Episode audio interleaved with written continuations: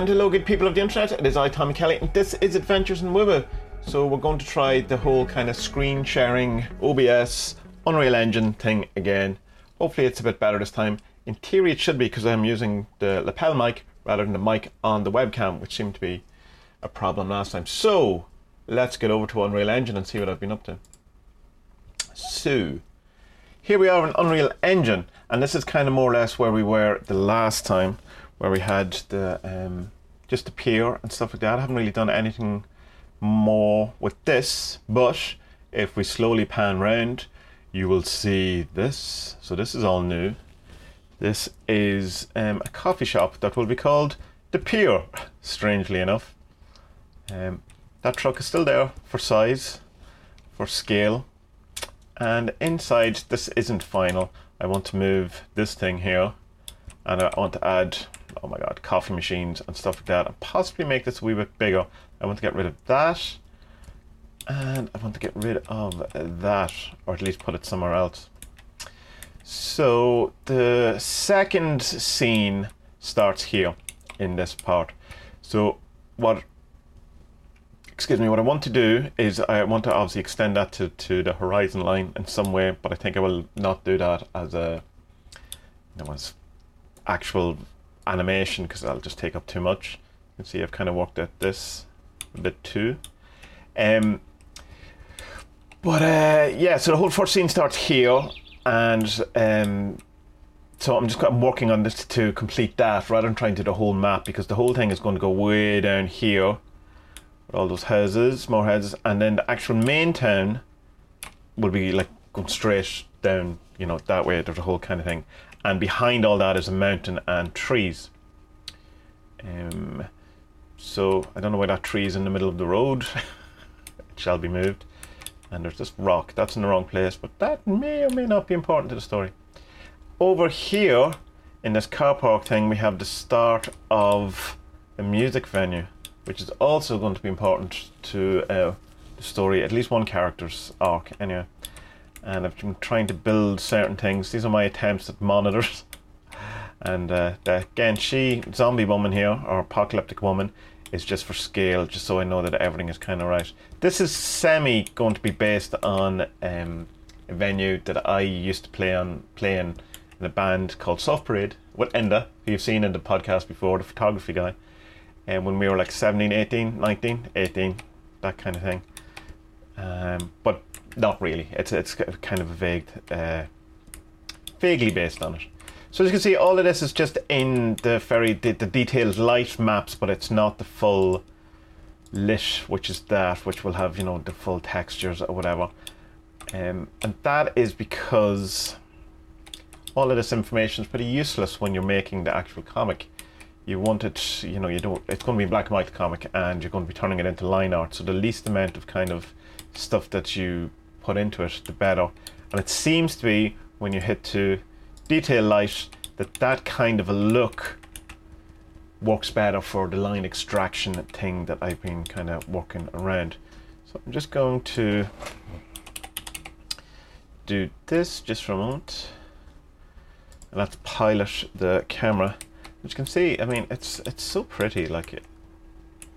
It's so realistic looking relatively speaking. Like no one's no one thinks that's a, a photo or anything, but uh, it's not bad. Like uh, I mean, all that kind of um, blurriness or the the focus depth of field. Tommy's brain, um, obviously is no good to me. I need to uh, have a fully wide, no, fully closed aperture. Yes, to have uh, all the details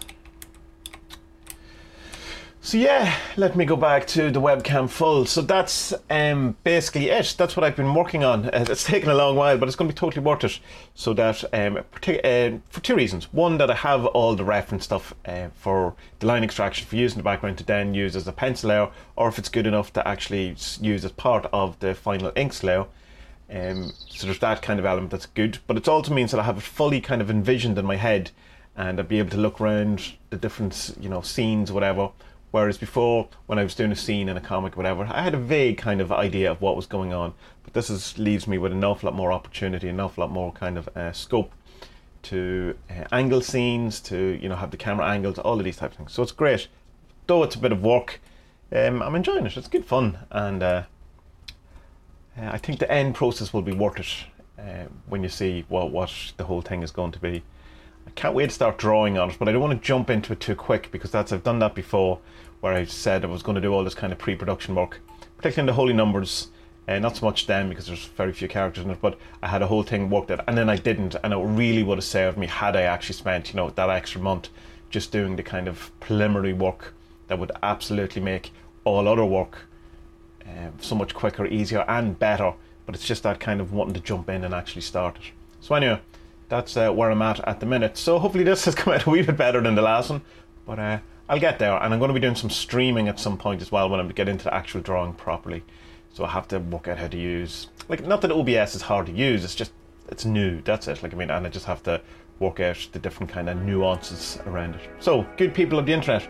Until our next adventure, be well.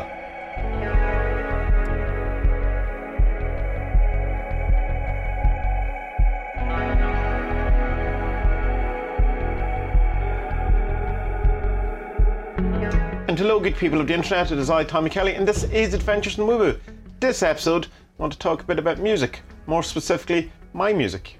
First of all, though, I have to kind of apologise for the background sound. There's two things going on. One, my cat Riggs is uh, very noisily eating his food just behind me, as is, is his wont. And outside, we have um, an extremely windy day. It's uh, we're getting the tail end of a storm, as we do here in Ireland. We get the tail ends of all the storms. Um, not the actual storms, but it's still it's, it's quite blustery and it's heading off my uh, shutters from outside. So apologies for that. So what I want to talk about today is just uh, getting back into music. And I made a video last week called Reclaiming Music, which a lot of people of you really uh, liked. And it resonated with a, a, lot of you as well, which was great.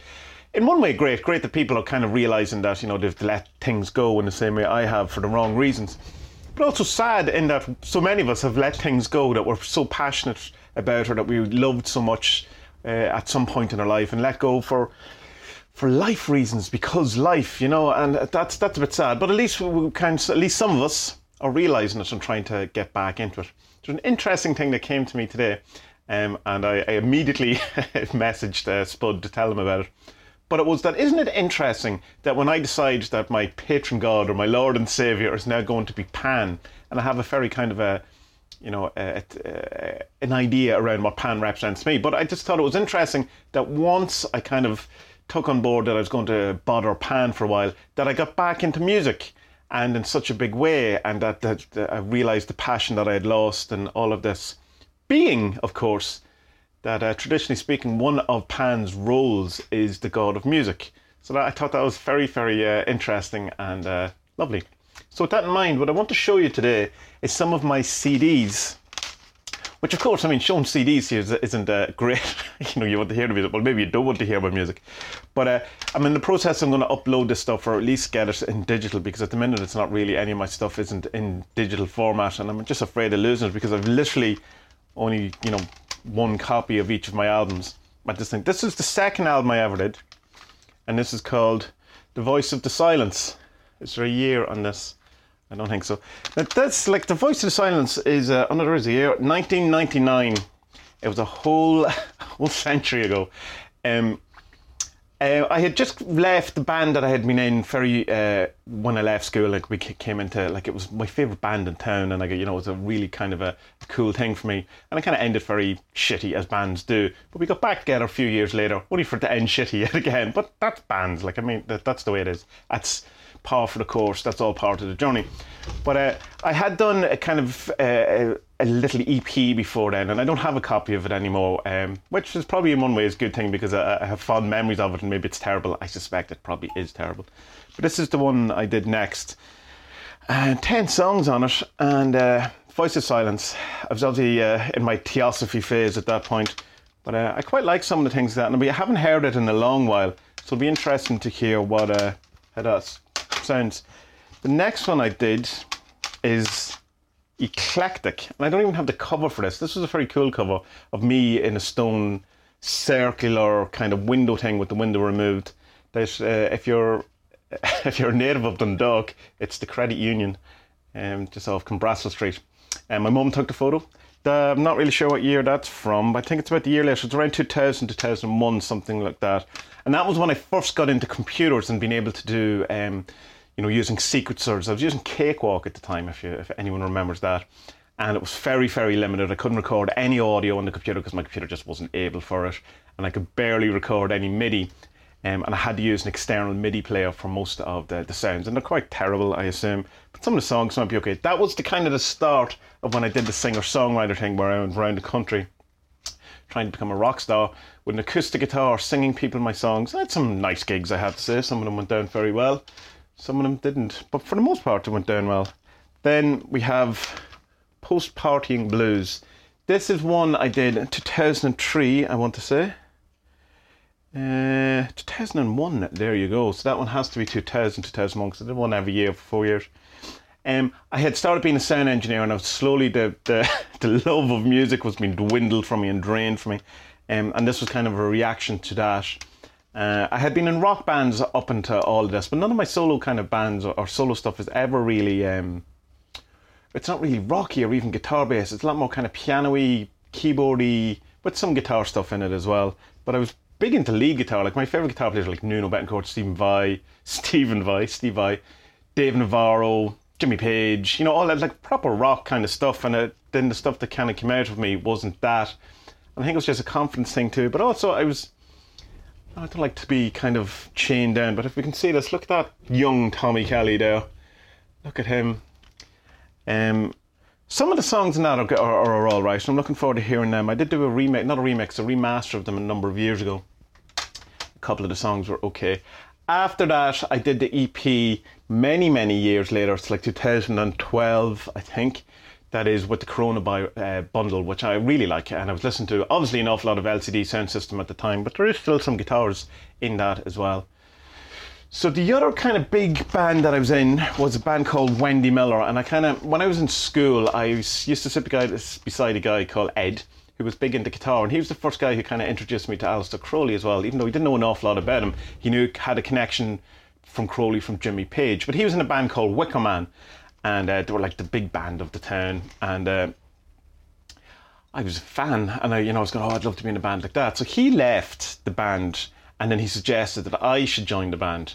And so I kind of joined the band, and it was great. I, I, I uh, spent a number of years. The first time I think it was about two years I spent in the band, and we uh, did we record anything now? We did a demo, I think. We were beginning to record an album, and then it all just fell apart because of egos and use. And the other two guys who were in the band was three piece. They were a lot older than me, which less it seems less of now, like I think six or seven years or something. But when I was like 18, 19, and they were 26, 27, there's a huge gap of you know experience and uh, all of that kind of stuff. And it was my first kind of introduction to you know I just left. Uh, my home. My parents had just split up. It was all a very kind of dark period of my life.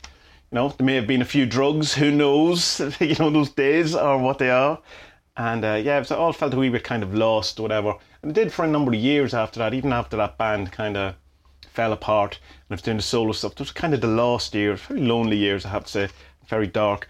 But we did do a number of things. We got back together a number of years later, and we did a number of things. The, this is the album that we spent all the money on, like as five or six grand, which was huge money back in the day for for us. And it's terrible. It's really, it's not. Um, doesn't sound like us. The production's terrible on it. It's just not good. And with the guy Alan, who's who's the singer, he was the main songwriter. And there's some great songs. He really is a top class uh, songwriter. And I didn't do justice, I don't think, to some of those songs. Um, I wanted to produce it, but uh, I got outvoted in that. But I did produce this one, which I did on an track, and it got uh, mixed kind of uh, in, a, in a studio, in the studio that that was recorded. But um, that got like single of the week uh, in Hot Press, which is the you know the big magazine here in Ireland. And I really like that, or at least I did back in the day. I was quite happy with the sound, and I think that's probably the most indicative or it's the most what Wendy Miller sounded like. Wear Wicker Man had to change name because there was another band called Wicker Man. So by the time I joined, they were Wendy Miller. They wanted to keep this, the symbol, the logo, the WM. We had Smiles Narcotics single, and then the songbook. There is other stuff. We did a like we did a live videos and stuff like that, but they're all in like really small resolution because it's like 15 years ago when we were doing this, and this was before YouTube, it was before anything. I was one of the first people in town who actually had my demo tape on a CD. And Wendy Miller, I think, was actually one of the very first. Uh, and it would cost like 30 quid a CD or something to get them printed at that time. But uh, happy days, wonderful times. And I'm, I'm going to try and uh, digitally preserve these or archive these. I, I doubt I'll be able to put up any of the Wendy Miller stuff, at least not much, much of it, because as I say, it kind of fell apart, and I haven't spoken to. Well, I haven't spoken to Chris or Jerry in a number of years, I certainly haven't spoken to Alan in over well over a decade, possibly 15 years. So um, I think it's unfair, and I think you know put up uh, stuff that in someone else's art that you, you are involved in, obviously, but it's uh, you know who am I to put it up? Maybe they don't want it heard. Maybe they do. Maybe they're using it in some other different form. It doesn't matter. But I might put up one or two songs just for uh, the hell of it. If they're good, it'll be hard to know. But the other ones I will put up on the website at some stage, just as a more kind of archive type of deal. So yeah, that's it. Um, no, no intention of recording a new album as yet, but I would love to get a kind of a um, bit of a jam going, maybe with some people in the area whenever this lockdown opens. And I may or may not have bought a new guitar, so maybe a video about that soon. So yeah, that's a kind of a very short overview of my music career.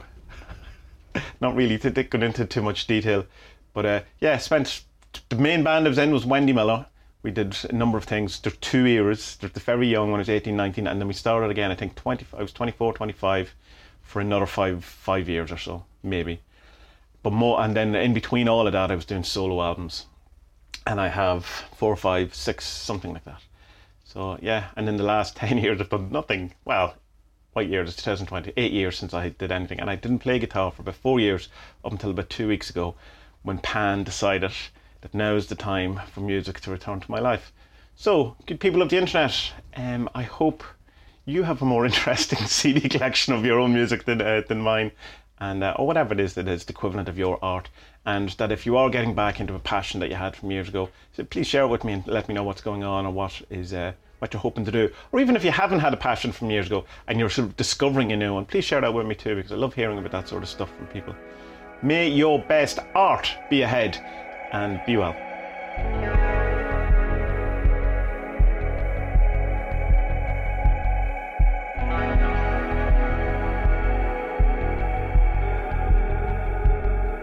And hello, good people of the internet. It is I, Tommy Kelly. This is Adventures in Woo This episode, as part of the, the weekly reading that we do, um, I'm going to do some more from Advanced Magic for Beginners by Alan Chapman, one of my favourite books, as you may have noticed. So, this is going to be chapter 6 A Model Magician or How to Believe. A popular aesthetic in occultism at the moment is science. Making magic look scientific is easy. 1. Come up with an explanation for how magic works and call it a model or theory. For instance, chaos magic becomes chaos magic theory, or the belief in spirits is, is referred to as the spirit model. 2. Abbreviate the name of your explanation and, where possible, any techniques or methods too. For instance, chaos magic theory becomes CMT. 3. Describe your explanation or model using algebra and mathematics. 4. Reference scientific principles from a branch of science, such as quantum mechanics, in your rituals. 5. Describe magic using scientific jargon and terminology. Magic is a technology or an act of meta programming.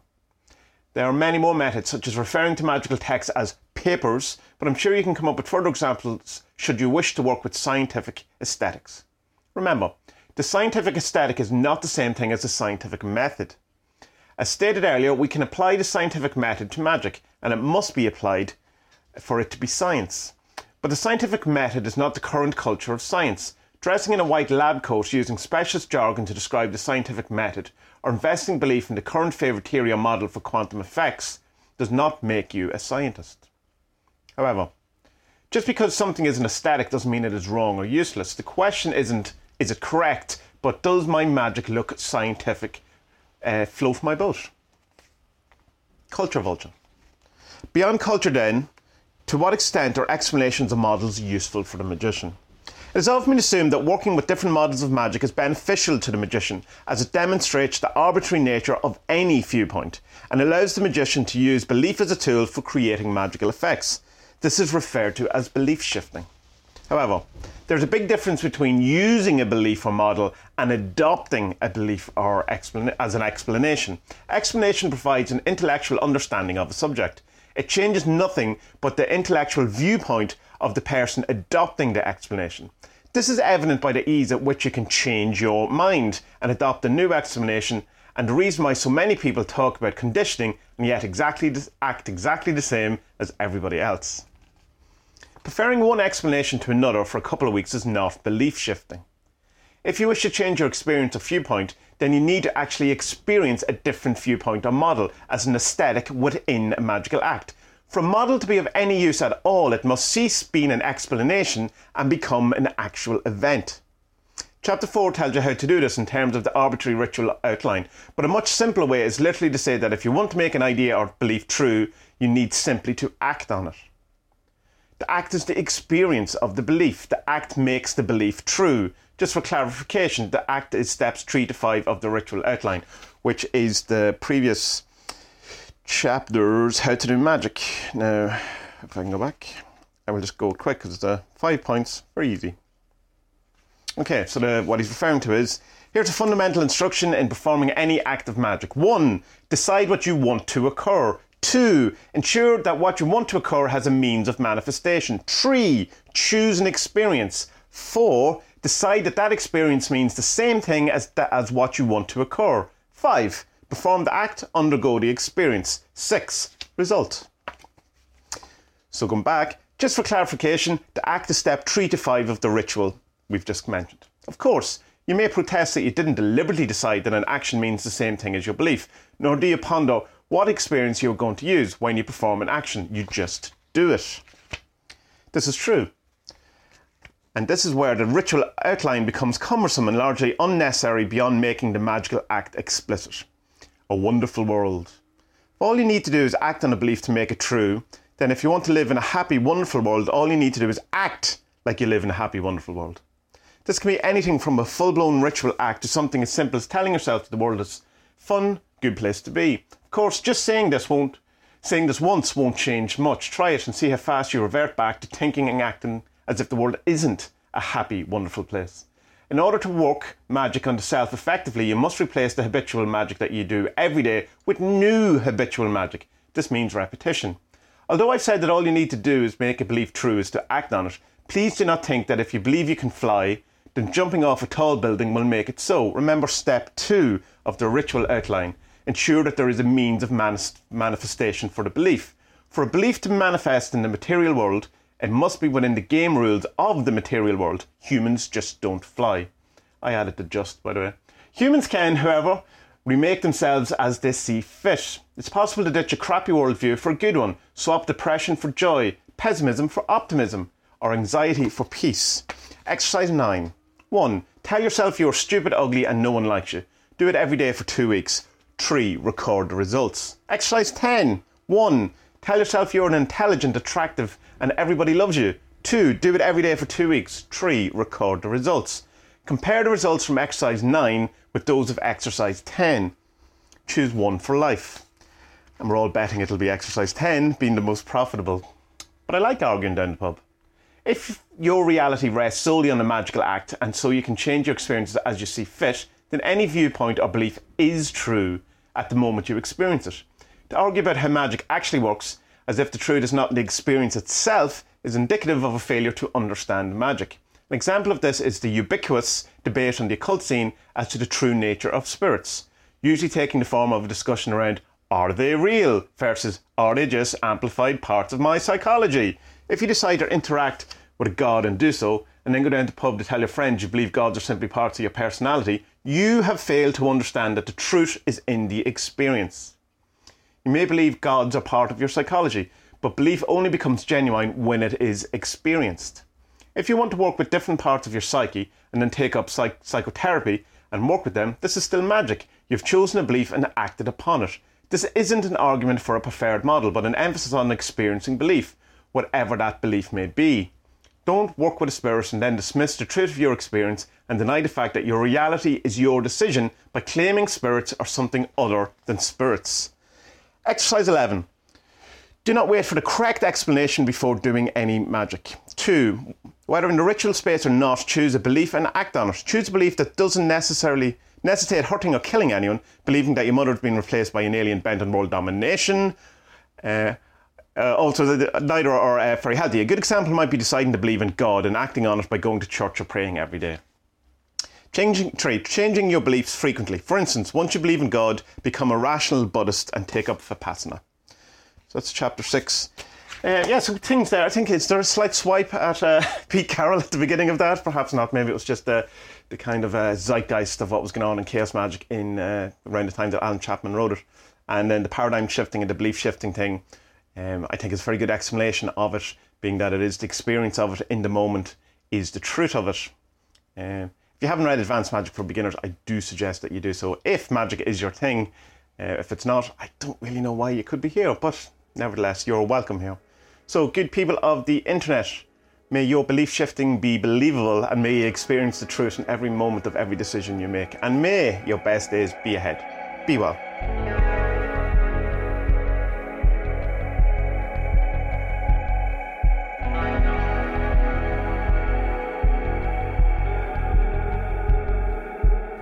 And hello, good people of the internet. It is I, Tommy Kelly, and this is Adventures in Woo. This episode, I want to show you a new toy I got. This is it here. This is. It's hard to get in screen all at once. There you go. Upside down though. It is my new guitar. It is a Washburn N2, which is the Nuno Bettencourt series. Let's see if make sure I'm focused. The Nuno Bettencourt uh, guitar model, his signature model. Nuno Bettencourt is the guy from Extreme, More Than Words. And if that's all you know him uh, as, shame on you because he's a wonderful guitar player and has been extremely influential on the music scene, particularly in guitar circles. He's a really, really, really top class guitar player. And I've always wanted an N4, which is the more expensive model of this.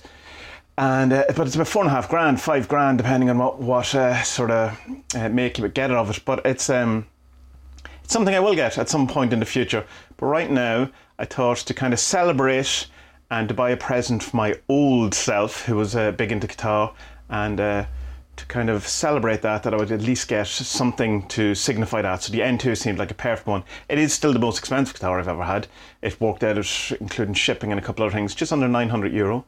Which, as guitars go, is quite cheap, but as other things go, as fridges go, is probably uh, well, I don't know how much fridges are. As as uh, sliced pans go, uh, it's quite expensive. But uh, it was part of this working of trying to reclaim music and also this integration of my life in of Pan, which seems as at least one phase, which seems to be um, bringing music back in and being a musician and reclaiming that and celebrating that and being okay with that and all of that. I've talked a bit about that previous in other videos. But uh, yeah, so it's I've put up a video on social media of me playing it. Um, it's just kind of a, a shred video, man. But uh, I'll leave the, the link in the show description. It's on Facebook. And wow, it is so warm here. Oh, I was playing the guitar, and you can just see in the video I'm just sweating. It's like that's the kind of the downside of when you have your office in a big metal container. So anyway, that's kind of it. I'm really enjoying playing guitar again, and I've been doing uh, following a lot of uh, Steve Vai's videos, his guitar lesson videos, and I've been doing some other kind of video stuff on YouTube. It's not great about YouTube where you can just literally go and learn anything. you won't uh, uh, you know, just by typing it into YouTube and then someone tells you what it. Like it's, it's a wonderful resource that uh, I'm very grateful and appreciative. I have no kind of real ambition towards the music other than uh, wanting to play again, and um, not to you know to record albums, not to do gigs, not to do anything other than just to enjoy it again. And I was playing some backing tracks earlier on, um, again on YouTube. What a wonderful resource! And really, really enjoyed the kind of release that I got. I talked before in a previous video that I used to have gigs would be like a form of exorcism, you know, that just get an awful lot out of me. And I kind of felt that again today when I was doing the backing tracks, where I was just trying to play as, I suppose, emotionally as I could, or as put as much of myself into it as I could, without, you know, without getting too kind of, I suppose, woo about it. But it's to, you know, just to express myself as best I could in the moment. And I got really into it, and I got, re- you know, I felt very emotional and releasing and almost in the same kind of way of uh, the exorcism. But I suppose the kind of thing that also had about doing kind of musical gig exorcism is that you are doing it in front of other people. There's a kind of, the, while it's performative, I don't really mean it in that way, but it's that it's kind of like a public exorcism that you're laying yourself bare in front of the world or in front of people, you know, that you're no longer hiding, that you're in some way showing showing yourself in a way that you wouldn't normally show yourself. Like you know when you like you go into the office and you go into work, and if you just kind of had that emotional release that you do uh, during a gig or whatever, it just doesn't go down. You know, it would be really weird and inappropriate and not the situation to do it. So there isn't that many kind of situations where you can have this kind of grand emotional performative release. Um, and it's something that I think it was very helpful to me in different uh, different times in my life, and that you know, and then kind of I suppose the, there's the kind of negative side of it that you kind of are then, I suppose, trying to aim at. What am I trying to aim Is the point at here? Is that it it becomes more performative rather than a release, and then you're kind of you know fake the emotions and something as well. So you know it's it's it has its counter and its kind of pluses and its negative as it all, all things do. But I can't think of any other kind of area of my life where there was that kind of immediate. Uh, exorcism in, in the way that music was for me, and particularly doing gigs. Um, so I'm looking forward to trying to see where that goes or whatever, and or try to incorporate the kind of thing that I got from that in maybe some other way. Like I mean, there is a kind of a, an element of public exorcism when you're doing any kind of thing like a YouTube channel or a blog or even a social media account or whatever. If you're being honest about it, and I think that's kind of the key to all of it is the honesty within it, because which is what I was saying when, when it stops being honest, it just becomes performative and kind of not the exorcism that you're looking for. It's not the release, it's not the kind of creativity, it's not that kind of uh, metamorphosis from idea to physical. It, uh, it becomes um, acting. And as I've talked in other videos, you know, one of the things that I tried to pull away from it is this kind of having everything uh, like being a loop or being an actor and this kind of thing in my day to day life. And I think honesty is the key to all that, which was always my goal from the beginning of Adventures in Woo Woo. Um, I suppose any of the stuff since then has been to be as honest as possible and not, you know, try to pretend I'm a better magician, artist, musician, whatever it is than I am, but also not to kind of fake that I'm worse than I am. And just, you know, to have an honest kind of um, documentation of these type of ideas, these type of experiences, and how it kind of affects me and my life. Because I remember when I get into magic or whatever, particularly in uh, in magic, and you hear all of these stories, and you hear kind of you know people kind of flexing and saying all of these amazing things, and you know, part of me wanted to believe and did believe, I suppose. And then when it wasn't happening for me, that I, I felt inadequate or felt kind of in some way that you know, I wasn't doing it right or I wasn't good enough for all of those things. And what I learned an awful lot of that stuff were just stories or just people bullshitting, you know, people talking shit, and not all of it's true. And when, when I kind of realised that, there was part of me went, ah, well, you know, but let's not throw the baby out with the bathwater here. Let's, you know, there definitely seems to be something in all of this, but let's, you know, let's experience it in an honest way and not concern myself too much with uh, you know what other people are claiming. And I, I, would advise you always to approach anything, not be you know any kind of thing, not just magic. It be whether it's you know music, whatever. In a, in a way, you could be like when I was in bands years ago, and you used to have an awful lot of people like would kind of talk shit about how good you know all these big deals that were going to happen in the background, or these big projects that were that were doing that would never manifest. And I always kind of thought that if people had some good news they wouldn't be hiding it. They wouldn't be kind of going, oh, there's something, you know, we can't announce, we can't talk about, whatever. When you have good news, you want to tell everyone. And I know there is a kind of, sometimes you can be contractually, you know, obliged not to say anything if you have an NDA or whatever, but none of us uh, back in the day in the music business, in the music scene that I was in, uh, were under ND, NDAs, which is a non-disclosure agreement. Um, but yet there was lots of things that we couldn't talk about, and it was just kind of ridiculous. And that kind of carries over into all the different things, and it's definitely there in magic that there's you know this kind of affectation towards greatness or something that yeah, you know is kind of being played out, which I think is un- is not helpful, particularly to people starting out into these kind of thoughts and this kind of approach and this kind of art. That um, it can become very disillusioned, or you can kind of, you know, not want or see it all as being fake or rubbish or something like that. When there's genuinely, genuinely seems to be something in it, or at least there appears to be, and or acting as if there's something to magic. It appears to have good effect. So, yeah, I'm not really sure where this video went, but uh, yeah, so guitars, got a new guitar, uh, and what that is kind of opening up for me. It's like it's like this whole thing, and I definitely do think it started with the kind of acknowledgement of Pan, um, has opened a, a door, and it's kind of, I'm not sure what it is yet, and but it, it's not a kind of which, it's not a door that's leading to a completely new place. It's like it's a door that's opening to a widening of stuff. So what I mean by that is that it's not kind of a thing where it's going to open the door and now you're a musician and you forget uh, musician and then you forget that you know your art or your thing. It's like opening this door that's widening and adding to all of it to my life. You know, it's adding more to it rather than trying to take it in one particular direction or a new direction or something. I can't really fully grasp it, but but I will. But it's a good thing. It's very positive. It's an expansion. There you go. That's what it is. It's expanding on what's already there rather than leading it in some direction or more contracting it into a more precise thing. You know, it's kind of there's Tommy's rambly moment. So we we leave it at that. Um, now, what am I going to call this video? That's the thing when I when I when I go off on these things. Who knows? We will see when this is uploaded. So, good people of the internet, um, yeah, may your best days be ahead, and may you find the thing that makes your life more expansive than it already is, and that thing that augments your life in the most positive ways. May your best days be ahead, and be well.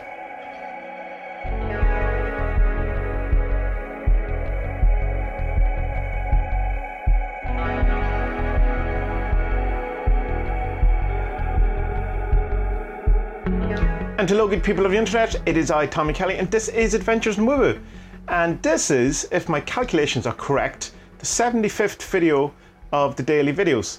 Now, I have kind of been thinking that maybe I'm going to stop doing these for a while, or do them in some, maybe not every day or something, but I don't know. For the time being, I'll still continue at them. But I've noticed that everyone else who's been kind of doing videos every week since the lockdown, or every day or whatever. They've all kind of stopped a couple of weeks ago, so it's obviously taking their toll on uh, on people. But I don't know. My kind of concern is that I'm I find it a lot particularly with last week. I don't really have that much to say, or that I'm just kind of finding things hard to talk about, and rather than just kind of blabbling about my life, which an awful lot of them are, which is a bit nar- narcissistic, but that's what YouTube is, I suppose. It's just people blabbling about their life. But uh, maybe send me in some topics and uh, on music, magic, art, whatever, living in Ireland, what Spud's Spud is like in real life, any of those things, whatever you want, and I'll see what I, uh, I, can talk about. Now, someone did ask me to talk about something, and Tom over on Facebook, he asked me after I put up my video of me playing guitar on uh, Facebook. He was asking me about could you make some video just talking about how all of this kind of stuff ties together, from the music, from the art, the magic, all of that, because he finds that an awful lot of people in the kind of magic circles are also into creativity and art or music, and it seems to be something that's all around. So I totally agree. I think there is, well, for me, like magic equals art, and I find it very hard to distinguish between the two. But of course, I can. Like I mean, but the kind of principles behind both seem to be the same. Just the canvas seems to be a bit different. And uh, I've talked about this with Spud on the podcast, kind of tipped in on it or whatever, and he keeps pointing out that an awful lot of people who are into magic also do comics. An awful lot of people into magic also make music and also make films or movies, if you're not Irish. And uh, there seems to be an awful lot of creativity that goes hand in hand with this. And I think that an awful lot of my kind of interest in magic or the occult or spirituality or anything like that, well, it may have a, a, a initially stemmed from a wanting of to know what the fuck is going on, what am I doing, or trying to find my place in the world, or even trying to get some leverage uh, over other people in the sense of knowing something that the dead didn't, or you know all that kind of stuff that. While it's not kind of good stuff, but you know it can all be part of your journey along the way. But I think, and excuse me if I keep rubbing my eye, I think I have a hair in it. Um, I think um, it all then became kind of just one big thing that I do, and kind of how my outlook in life kind of is. For a long while, I had to kind of hide the magic thing or the spirituality thing, not because I was necessarily ashamed of it, or didn't want to talk about it, but just the people I was around weren't into it, and I just I didn't want to try to change people's minds or debate about it. And if they weren't interested, then there was no point in talking about it. So I kind of hid it in in a lot of ways. Um, also, part of I didn't want to be kind of seen as that guy or that weirdo or whatever. Then a couple of years ago, I, I just came out and no one cares. That's essentially it. No one really cares. It's not that wasn't a big kind of shock or the big kind. Of, I didn't lose any friends or no one's you know thinks I'm well. No one thinks I'm weird. Says it to me to my face.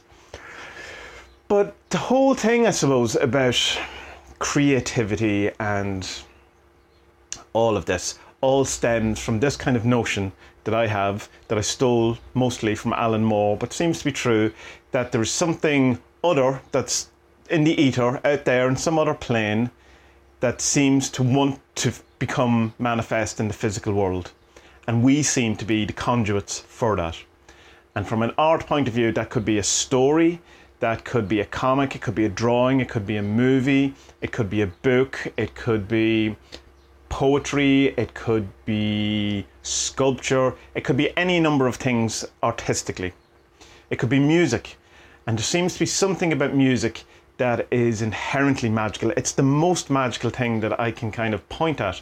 That because uh, everyone's into music in some way. It's a very odd time, and it's very odd people that you meet go, "Oh, I'm just not into music." It's and it's really kind of takes you back. And well, I don't, I don't really know how to talk to you, but you know, like it's at least there's the common ground between everyone that seems to be into music seems to be the most magical thing, and it seems to affect people in ways that no other art form does. That's not to say that other art forms don't uh, affect people. Of course, a beautiful painting can, you know, absolutely affect you. Uh, films can make you cry, make you happy, make you laugh, make you think about the world. All that a book can change your life. But music has, has some sort of I don't know, some sort of quality to it that just surpasses all of these art forms. For me, anyway, like, I mean, other opinions are indeed available, and yours probably may differ from me and your mileage may vary and all of those things. So what I kind of see the whole the magic learning and the stuff, it's not for the magic per se. It's not for the sake of magic. That's not the kind of goal. It's not the goal to become the best wizard in the world. It's not the goal to become the most knowledgeable on any of these subjects or you know, the, like the goal is not for me, in a sense, the spiritual attainment. It's using the kind of things from the spiritual magic occult things and channeling them in a way so that I become more creative or I'm a better channel for art, more you know, more able to take these things from idea space, whatever they are, and manifest them. And so it's kind of it's a bit like I suppose the, the, the, how you define yourself, and you see some people who define themselves, say, by their religion, or define themselves by their sexuality, or uh, define themselves by their national um, the nationality or any of these kind of things, they always kind of feel, well, that's fine, do whatever you want. Everyone, you know, who's who's who's for me to say, but for me, it was never something I wanted to do. I wanted to um, define myself by what I do, by what I produce, by what I, you know, what it is that I do. So I'm not a wizard. I'm an artist, you know. And if anyone asks me this, I always say I'm an artist because I produce art. The wizard stuff is kind of an augmentation, not an augmentation, a backup of that. It's a thing that I use to create art. It's a thing to inform me, to widen um, my thoughts, to expand my mind, all of that, so that I become able to be a conduit of more creativity and more art. So it's a secondary thing in many ways to the art. But again, with that remembrance that magic equals art and art equals magic, and it's all very similar and all the same. It's the same, not even the same coin, because that implies that it's the flip of it. It's all part of the same sphere, the same ball, the same thing. So it all fits together by being all the same thing. That's the, the only way I can kind of describe it is that, and it was more became uh, aware of this when the music start came came back to me when I started you know reclaiming music when Pan decided that hey you you know don't forget you're a musician um, and just kind of seeing that it's all part of who I am and rather than trying to you know define yourself as one thing wizard an artist a writer YouTuber musician or whatever. It's just all of this kind of comes together. And I think that's the thing that Tom is pointing at is that that seems to be a common kind of experience of people who are into magic, that they are also into other stuff. And I'm not sure that is, you know, it might be unique to magic, but it's certainly a thing that happens in magic or occult or spirituality. And I think we can get a bit caught up sometimes on overemphasizing the spirituality or the magic kind of points and not do enough of the creativity, not using these tools to do something rather than just hoard them, debate them, you know, make ourselves feel more superior or, you know, whatever, t- t- trade these great spiritual attainments. But for what reason? Why are we trying to become enlightened? Why are we trying to become awakened? Why are we trying to do the magic? once say we have basic needs met, and I'm aware that not everyone's basic needs are met, but once you kind of pass that kind of emergent section of your life that is emergency magic, where you know, and sometimes it comes in and out. Like I'm not saying my life's perfect by any means, but what do you do with it then? Like, what, what, where are you going? What is the point of magic? What's the use of magic? What's the, the, the use of all of these things? Unless there's some, for me, my, in my opinion, some form of using that for art. Because I think that's what we're. Uh, I think, that, I think that's what we're here for. I think that's what it is to, in some way, take those ideas, those things that are, I don't know, they're not up there or in there or somewhere about, and uh, bring them here and let them manifest here or create here to make them, in a sense, real, although real is probably not the right word. So that's how it all comes together for me. I'm aware that may or may not be exactly what Tom was looking for, but uh, it may it is the answer I have. Um, so yeah. So let me know what you think is the point of it and how art and creativity and magic and spirituality and all of these come together. And how then does uh, you know what is the boundaries of art? Is being um, a house husband you know, is that is that still art because you know, you know it's still creative, whatever. What is the, the boundaries of art? What's the boundaries of magic? What is is every intentional act a magic act? And by you know by by that is every intentional act every intentional act an act of art. What's your thoughts? What do you think? I would assume it's like the, it's that thing of like the where the judge, I think it's Canadian judge said, I I don't know, I can't I can't describe what pornography is, but I know what it is when I see it. And it's kind of that's what it, with art you can kind of see, you know, well that is art. That doesn't seem to be art. But you know, if if you had a different story to the thing that didn't seem like art, would it appear like art? I'll give you an example. We were watching a program one night about modern art, and there was this table. It was an office table. There was an ashtray on it. There was a computer, and there was a I know a couple of other things. And my wife goes, "That's what's that? That's not art or whatever." And for whatever reason, it came into my head of, but what if the story was that was the scene that the artist remembers, That was the second that uh, happened that is in his memory is the kind of slide, and um, when he got the phone call to say that his mother had died, and uh, you know that this is just that encapsulation of that scene or whatever, and it changed it changed the entire art. It changed the kind of um, table. It changed the thing into a work of art rather than just being, oh, that's stupid. It, it, it's a, you know, it's an office table. And it, that probably isn't the story. I don't, don't know what the story is, and I don't know why that came into my mind. But it serves as a kind of uh, always to remember for me that perspective and the story and the kind of intention behind it is the art, not not necessarily, but sometimes it is the final piece. So yeah does it all come together? Maybe it doesn't, but that's kind of that's my kind of thoughts on it today. Subject to change. I may have further thoughts. I may have less thoughts. I may have completely opposing thoughts in the future. So, uh, good people of the internet, um, I may or may not continue this, but uh, I will for the time being, for for at least another while, and uh, we'll see how it goes after that. Um, we'll probably have less time. Riggs is messing with stuff here. Um, I probably have less time to do these once the comic starts proper, or at least I'll be doing more art type stuff. But I also want to keep in with the magic stuff. Obviously, it's a big part of it as well. So we'll see how it goes. But that's just a heads up. That's where I am today. So, good people of the internet, may your best days be ahead, and may may your art be wonderful, and may your kind of delineation between art, magic, good fortune, life, spiritual spirituality, all of these things blend into one big happy mess. Be well.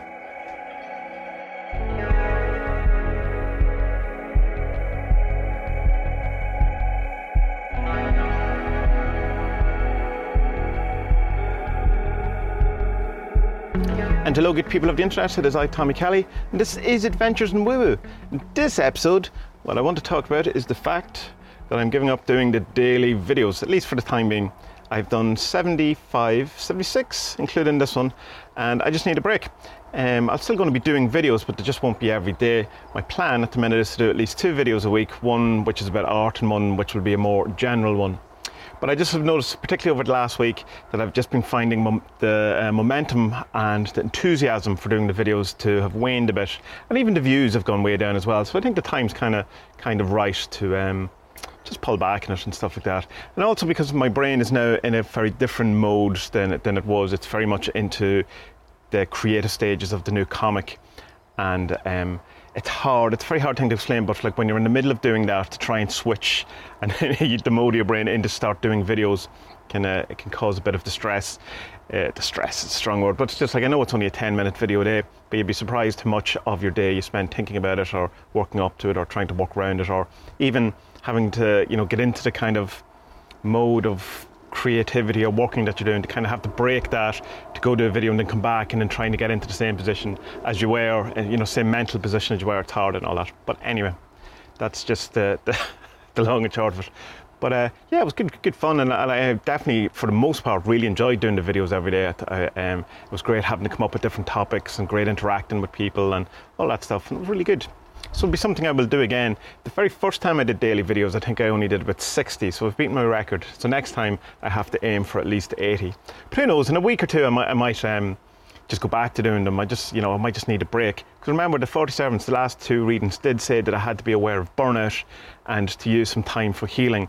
So I think while uh, in Ireland we're going into phase two on Monday of the op- reopening the world again, um, I think I'm going to take at least a couple of weeks to. Uh, continue on my creativity, but spend some time to try and heal up and trying to, you know, get a bit of rest so that when I go into the new project fully, as, as if I'm not, but when I start like doing the streaming and the kind of other stuff around the, the drawing and getting into it proper, as in there'll be a proper schedule that I'll have to keep, rather than just kind of a pre-production stage which can go on indefinitely unless you just pull the plug in it.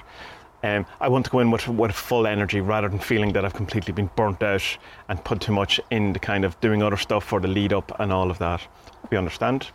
Um, certainly, it sounds like I'm going, oh, um, this, this is the end. Certainly not the end. Like, I have a video, um, there will be a video up very early next week uh, on my progress in Unreal Engine. And then uh, there's uh, one that Robbie wants me to do about um, just how to do stuff for, you know, setting up for YouTube and stuff like that. Just see, he reckons people will be interested in my kind of setup for all of that. And uh, yeah, and then just the kind of uh, general ones. The task, the podcast will be going as always. That's that's not going to change. That's great fun, and I look forward to that. And very little work other than the conversation. You literally have a conversation with Spud for an hour and a half, and you upload it. It's great. if all, only all work could be like that. So yes, good people of the internet. Just a quick kind of um, message, just to say that yeah, no more daily videos, and I need a break, and I might even take a day off one of these days. I was thinking Monday because uh, it's a bank holiday here in Ireland, but we record a podcast on Monday. But I don't know. We'll see. Good people the internet. Thank you so much for this wonderful journey that we've all been together. And uh, I'll talk to you. Like I'll talk to you in a couple of days, or I'll talk to you literally in a minute when uh, on social media, or Discord, or Patreon, or Twitter, or any of the places. So have a great time and be well.